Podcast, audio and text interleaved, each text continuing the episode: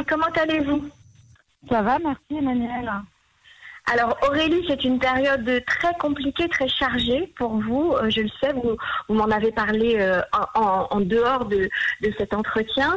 Euh, c'est une période où non seulement vos patients ont besoin de votre soutien, vos patients habituels, mais en plus, eh bien, vous avez des patients qui vous sont adressés de, de partout. On va pas lire les sources, c'est pas la peine, mais vous avez des patients qui s'adressent à vous maintenant par téléphone de toutes les villes d'Israël, et vous, vous avez mis en place une espèce de, de soutien téléphonique permanent avec, comme vous appelez ça, une astreinte, où les gens peuvent vous appeler euh, en, cas vraiment euh, de grosses, grosses difficultés. Alors, je voulais vous demander euh, tout d'abord quel type de profil euh, vous avez comme patient aujourd'hui, euh, Aurélie Aouzi?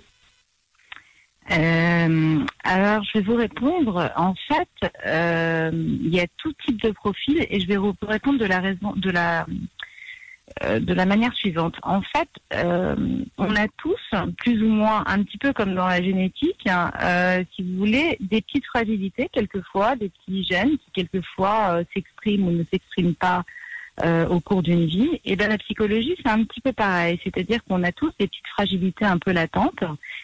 Qui peuvent, à des moments vécus comme traumatiques, se développer ou pas eh bien, euh, dans ces moments de crise et ces moments euh, avec cette atmosphère anxiogène, en effet, ce qu'on peut observer, c'est que c'est une forme de décompensation de ces petites fragilités latentes. Alors, il y a des gens qui s'adaptent plus ou moins bien, et il y a des gens qui s'adaptent beaucoup moins bien. Et donc, ce que vous pouvez observer, en tout cas, autour de ces patients, c'est euh, des enfants comme des adolescents, comme des personnes âgées, euh, peu importe qu'on soit célibataire ou en couple, ou par exemple en famille, puisqu'on peut observer aussi une augmentation des violences conjugales intrafamiliales. On peut observer aussi euh, des patients euh, qui sont qui vivent le confinement de manière euh, extrêmement violente.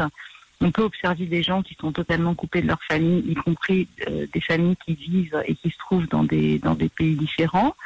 ça va être le cas, par exemple, d'étudiants qui sont venus pour des programmes d'études en Israël après leur bac de différents pays et euh, qui vont se retrouver euh, parfois confinés dans des familles qu'ils ne connaissent pas, euh, ou alors dans des colocations avec des gens qui ne connaissent pas forcément, un peu loin de, de, de, de tout contact, qui n'ont pas forcément la langue, parce que la langue est aussi un obstacle, euh, et qui vont se retrouver euh, dans des difficultés euh, assez conséquentes suite à ça.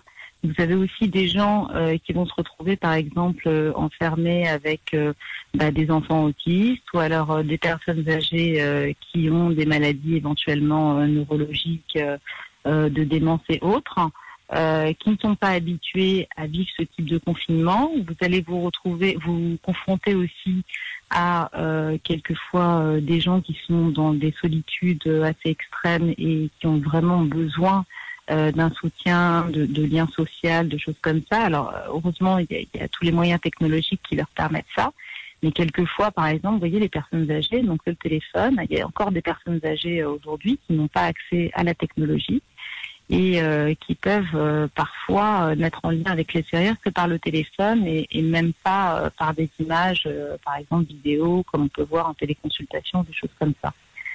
vous allez observer aussi des enfants qui, a priori, allaient bien, mais qui avaient des, des, petits terrains anxieux et qui, là, vont pouvoir développer des tocs ou des, des, des, des, symptômes comme ça un peu particuliers.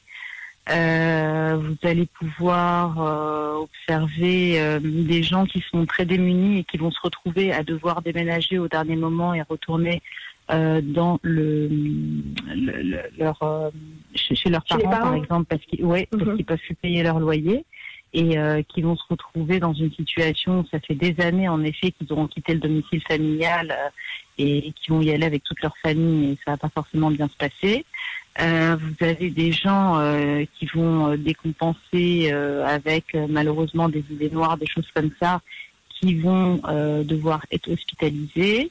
vous avez des gens qui vont abuser de certains médicaments.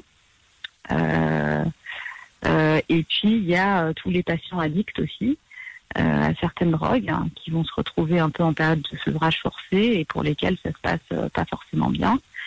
Euh, voilà, et chacun le tableau est faire... large, hein Le tableau est très large, en effet, Emmanuel. Très, très large.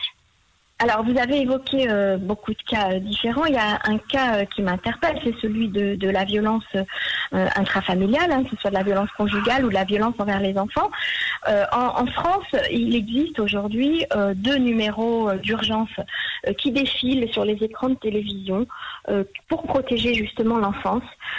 et, la plupart des, animateurs télé rappellent aux, aux spectateurs, si vous entendez des cris, des bruits, des enfants qui pleurent trop fort ou des parents qui crient trop fort, euh, n'hésitez pas à appeler. Il vaut mieux se tromper euh, que de passer à côté d'un enfant qui serait euh, maltraité.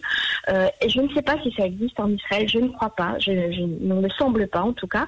Mais par contre, on sait aujourd'hui qu'il y a 40% de plus de cas de maltraitance et de violence familiale en Israël. oui, tout à fait. Alors, il faut savoir que les services sociaux restent des services essentiels en Israël. Euh, alors, c'est pas du tout la même culture qu'en France, c'est-à-dire que déjà en temps normal, euh, lorsqu'on sent euh, ici en Israël une enfance en danger, à part dans certains milieux euh, particuliers, en général, le voisinage est assez réactif dans l'ensemble. Et même pour des petites choses, c'est-à-dire que quand on entend, par exemple, dans une maison, un enfant pleurer, un nourrisson pleurer ou des choses comme ça, il est très fréquent, en effet, qu'il y ait un signalement par le voisinage, euh, par l'école, par exemple, si un enfant arrive et que euh, bah, il se trouve qu'il n'a pas euh, la petite boîte lunch qu'il a d'habitude, il va y avoir aussi les services sociaux qui vont s'en mêler. donc en fait, il y a, un tas de situations où déjà les services sociaux sont beaucoup plus réactifs, on va dire, autour de l'enfance. J'en dirais pas autant pour la, la, violence conjugale, mais en tout cas sur la violence intrafamiliale à l'égard des enfants, on est quand même dans un pays qui est extrêmement alerte sur ce genre de cas. Ben, on, lit, dans la presse israélienne euh, que la période de confinement, pour le couple par exemple, eh bien, où ça passe ou ça casse. Vous êtes d'accord avec ça? Écoutez, euh, cette période de confinement euh, peut faire ressortir comme le meilleur comme le pire chez chacun d'entre nous. C'est-à-dire que c'est vrai, il y, a, un peu ce sentiment-là. Euh, il y a aussi euh, des moments où finalement on ne se pensait pas capable de de supporter les limites de l'autre, de supporter euh, les contraintes qui nous imposent, parce que on n'avait pas le sentiment qu'on était capable de supporter ça. Et finalement, il s'avère qu'il y a aussi des cas où ça se révèle plutôt positif et on trouve en nous des, des, des ressources et une force d'adaptation qu'on ne pensait même pas avoir. il y a aussi le contraire. C'est-à-dire que finalement, euh, le couple, quand il vit en vase clos euh, et qu'il n'arrive pas à se nourrir de l'extérieur, il peut aussi être très explosif. Donc, euh, bon, c'est un peu juste. Maintenant, je, je C'est révélateur, en fait. Le confinement, c'est révélateur. C'est assez révélateur, en effet. C'est assez révélateur. c'est révélateur des petites fragilités latentes qu'on avait auparavant. Donc, c'est révélateur aussi dans le couple de ce genre de choses. Est-ce que vous, en tant que thérapeute, en tant que psychologue, vous, vous avez affaire à des, à des gens, par exemple, qui euh, menacent de se suicider euh, euh, parce que la solitude est terrible ou parce qu'ils sont au chômage aujourd'hui et qu'ils ne savent pas du tout comment ils vont s'en sortir Est-ce que ça vous arrive d'avoir ce genre de cri d'appel au secours? Alors, tout à fait. en effet, ça arrive. Mais en même temps, euh, malheureusement, j'ai presque le regret de vous dire que ça, c'est dans les cas les plus positifs, parce que au moins, il y a une capacité de verbalisation, et c'est pour ça qu'on appelle ça une tentative de suicide et pas un suicide. Euh, donc en effet, il y a des gens qui euh, peuvent avoir dans leur discours euh, la difficulté d'exprimer leur idée noire, mais qui en parallèle vont vous parler des fenêtres ouvertes, ou euh, d'un une potentielle euh, arme dans un coffre ou euh, de ce genre de choses. Donc en effet, il y, a quand même des gens qui sont très fragilisés par cette situation. Il y a quand même des numéros d'urgence. on peut contacter, on peut contacter la police, on peut contacter tous les numéros, les pompiers, enfin tous les numéros d'urgence habituels, les, les, les numéros d'urgence psychiatriques. Euh, des choses comme ça. Donc il y a quand même euh, la possibilité d'avoir recours à l'extérieur. Maintenant, la difficulté, c'est que quand vous avez un appel comme ça d'astreinte, eh bien, euh, vous ne pouvez pas vraiment identifier le patient. Euh, déjà pour le protéger, parce que quelquefois il y a des patients qui souhaitent rester anonymes. ce qui peut s'entendre parce que pour développer un même confiance, ça peut prendre en effet du temps. Et vous n'avez pas forcément les coordonnées de ce patient pour pouvoir lui envoyer l'aide dont il requiert. Mais il y a quand même des services qui peuvent livrer ça. Vous avez dans dans la plupart des, hôpitaux, enfin en tout cas par exemple celui de, Tel Aviv, euh, un service de psychiatrie. Euh, et vous avez aux urgences aussi euh, des experts psychiatres qui peuvent évaluer les patients. Alors, Alors quand on est francophone, comment comment ça se passe Quand on est par exemple au Lechadash, qu'on parle pas bien l'hébreu, on, on, se retrouve dans un service hospitalier israélien avec des gens qui ne parlent qu'hébreu. Est-ce que il y a un accompagnement qui peut se faire par quelqu'un qui parle français? Comment, comment ça se passe? En plus, la famille peut pas aider, la famille ne peut pas se déplacer aujourd'hui, puisqu'on est tous confinés. Alors, euh, comment ça se passe? On va dire qu'en temps normal, euh, dans la plupart des hôpitaux, on peut obtenir une traduction simultanée avec des traducteurs euh, qui sont formés, des choses comme ça. Voilà. Mhm. Il y a des tas d'hôpitaux qui fonctionnent comme ça. je pense par exemple à une collègue à moi qui travaille essentiellement avec la, la population éthiopienne. Euh, qui ne parle pas la langue éthiopienne, mais en revanche, elle bénéficie d'un service de traduction simultanée en permanence. Ça, c'est le temps normal. Il y a aussi énormément d'associations qui euh, fournissent des bénévoles qui acceptent de traduire en dehors de ces temps-là. Donc mhm. on arrive toujours, on va dire en temps normal, à trouver quelqu'un.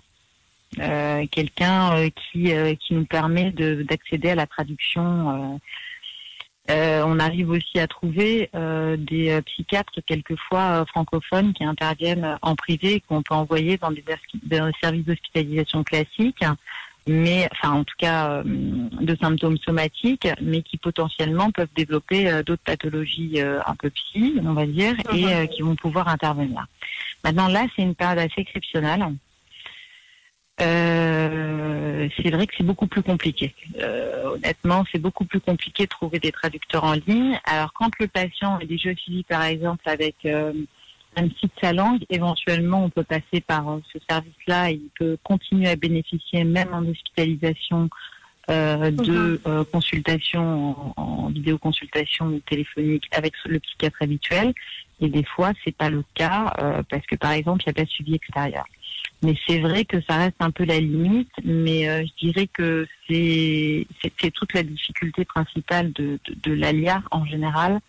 Et, euh, et, des limites euh, malheureusement et je crois que la difficulté de la langue est une difficulté vraiment à prendre en considération dans la mesure où elle bloque chaque personne en effet n'étant pas natif sa bras oui, euh, surtout pour l'aspect psychologique, parce qu'il euh, faut quand même pouvoir s'exprimer, parler, raconter, euh, etc. Alors, pas, c'est pas du médical pur.